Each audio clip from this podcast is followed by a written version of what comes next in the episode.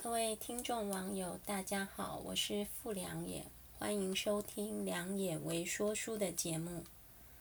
今天良也要以泰戈尔的一段句子作为引言，那就是“生绚丽如夏花，死静美若秋叶”。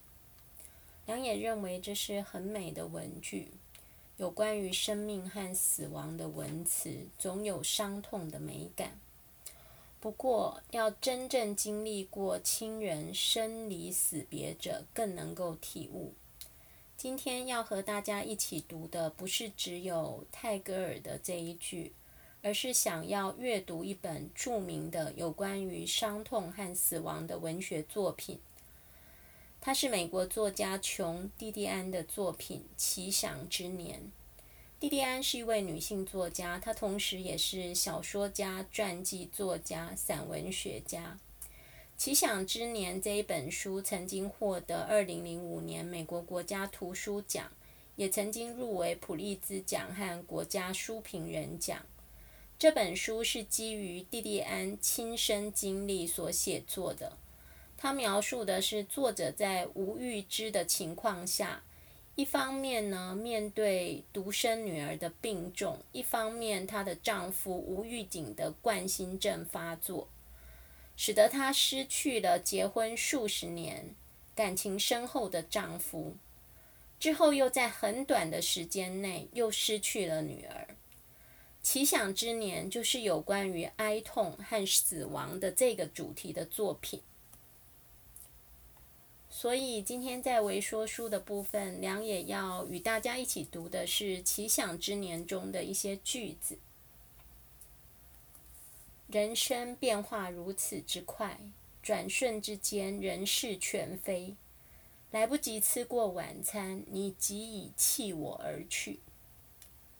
面对突发的灾厄，我们总是强调在事发当下，一切是那么寻常无异。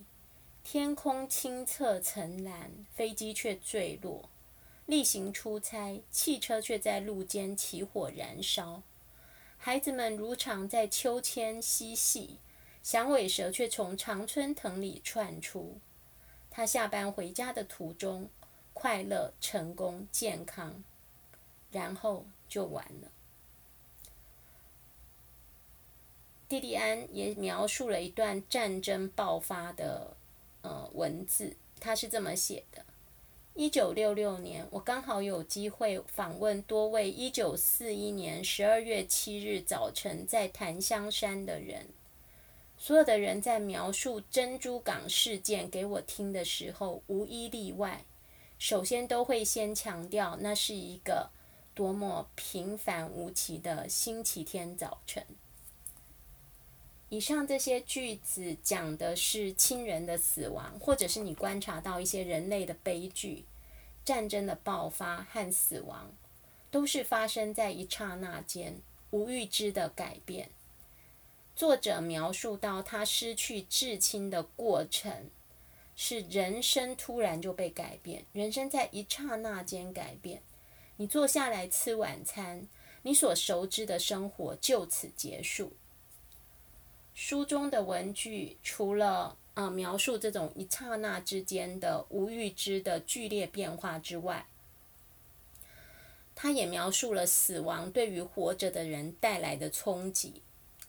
死亡可能对于往生者已无所感，或者我们无法感知其所感，或者对方已经对我们所有的询问和思念都只有沉默。所以，蒂蒂安的文字中是这么样描写活着的人的哀悼跟伤痛。他写：“一道终极的沉默已然将我们分隔，他给出的任何答案都是我的自导自演。当我们哀悼逝世的亲友时，我们多少也在哀悼自己。”哀悼我们的曾经，哀悼时间的一去不复返，哀悼我们终有一天也将不在人世。嗯、以上呢就是美国作家琼·蒂蒂安的作品当中，呃，一些我选择出来的一个文句哦。嗯，描述死亡的主题对许多人而言，可能不是喜欢去讨论的主题，包括在文学作品中，可能也不是最喜欢阅读的主题。但是良也认为，所有曾经经历过至亲往生，或者曾经陪伴他们最后时光者，都应该去思考这样的主题，因为那会让我们更重视活着的这个时刻的感受跟体悟。在《奇想之年》的这本书的最后，作者写了。我明白了，我们为什么让死者活下去。我们努力让他们活下去，是为了让他们陪伴在我们身边。我也明白了，如果要继续我们自己的生活，就必须要在某个时刻放手，让他们走，让他们死去。读完作者在《奇想之年》书末的这一段话，我们再回到泰戈尔的句子。生绚丽如夏花，死静美如秋叶。死亡对于死去或活着的人而言，往往无法预知那种情感的撕裂跟中断。它可以发生在平凡无奇的一瞬之间。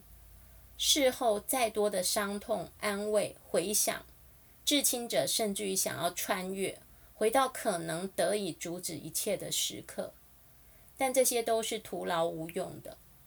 活着的人所能做的，就像作者在《奇想之年》的书末所写的这一段文字一样，就是必须放手，让逝者逝去，并且为自己和死呃死去的逝者活得呃例如下滑。